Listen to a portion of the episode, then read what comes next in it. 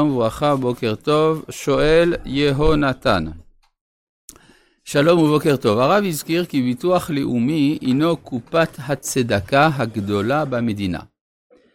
אם כן, לדעת הרב ניתן להחשיב את הסכום שמועבר לביטוח זה ככספי מעשרות בברכת חורף בריא. התשובה היא כן.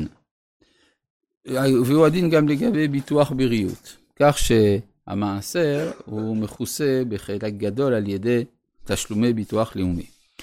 שואל רוני, שלום לרב, האם האדם הראשון שעליו מדברת התורה היה בשר ואדם? כלומר חי בהיסטוריה?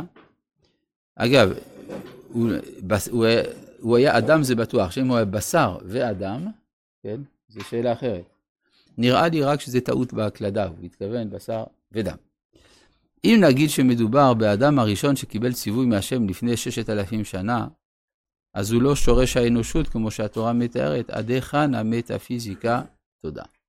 תשובה, יש הבדל בין אדם שבגן עדן לאדם שמחוץ לעדן. מחוץ לגן עדן. האדם שבגן עדן הוא ישות מטאפיזית, רוחנית, אז זה לא העולם שלנו. אם אנחנו מדברים על האדם ההיסטורי הראשון, זה אדם שמחוץ לגן עדן, מר אדם למשפחת הראשון, ואשתו אה, חווה ממשפחת הראשונה, כשתעודת הזהות שלהם היא 0001 ו-0002. אה, עכשיו, למה לא נאמר שהאדם הראשון הוא שורש האנושות? הרי הוא כן.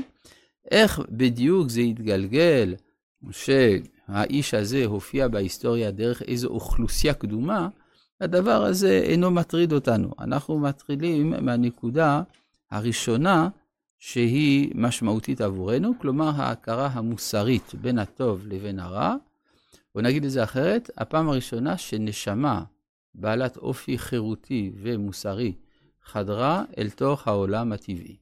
איך היסוד הטבעי הופיע בהיסטוריה, איך הופיע במציאות הפיזית, זה התורה לא דיברה על כך. טוב, אנחנו ממשיכים בפרק ז' של ספר דברים, בפסוק ח'. כי מאהבת השם אתכם ומשומרו את השבוע אשר נשבע לאבותיכם, הוציא השם אתכם ביד חזקה. אז זו הייתה שאלה שעלתה אתמול, יונתן שאל, האם, אה, אה, מה הסיבה שהשם אהב את אבותינו? כן, נגיד, בסדר, מאהבת השם אתכם, זה נכון, ומשומרו את השבוע. אבל למה הוא נתן, למה הוא אהב את אבותינו? האם פה לא כתוב, תחת, כי אהב את אבותיך, במקום אחר זה כן כתוב.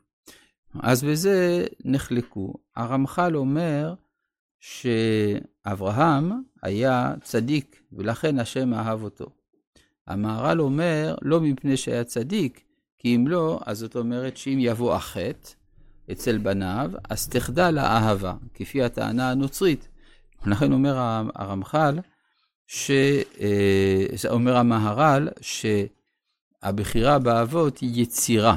זה נכון, כשאלוהים בוחר זה שונה מאשר כאשר האדם בוחר. כשאדם בוחר הוא בוחר בין שתי אפשרויות.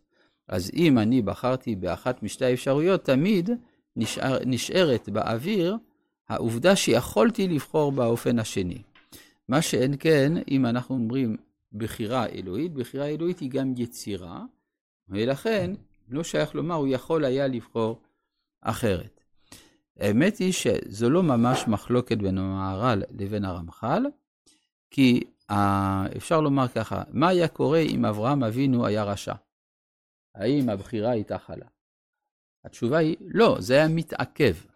אבל מכיוון שהיה צדיק, זכה במשהו שהוא גדול מצדקותו. זאת אומרת, מה שאברהם נושא בקרבו, גדול מאברהם. זאת אומרת, צדקותו של אברהם משמשת כידית אחיזה בתוכן שהוא גבוה יותר ממה שאדם פרטי יכול לשאת. כי אברהם הוא אומה.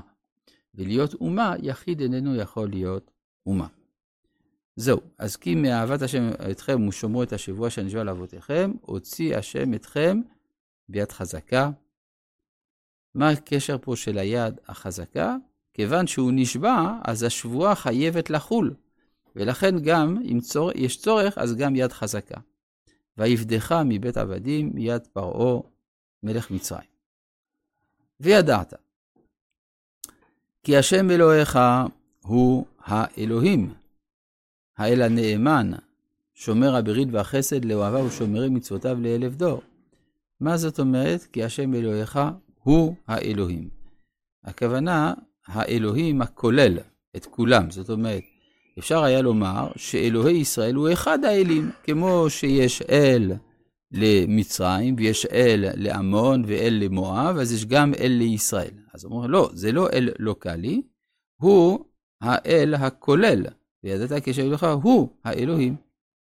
האל הנאמן, מה זאת אומרת נאמן?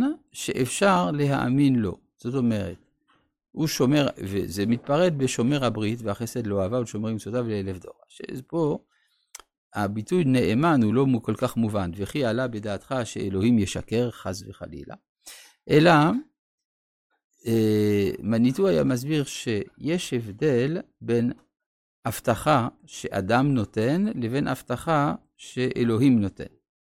ההבדל הוא שרגילים לומר, הבטחה שאלוהים נותן, בטוח שהוא יקיים. שהאדם נותן, ספק אם יקיים, ספק אם לא יקיים. אבל מצד האמת זה בדיוק הפוך. כי כשאדם מתחייב, אז הוא מחויב. מה זה משנה מה השני עשה? כלומר, אני התחייבתי אליך, אז אני חייב לקיים. מה שאין כן, כשהקדוש ברוך הוא נגיד מבטיח לישראל. אז זה ביחס למקבל.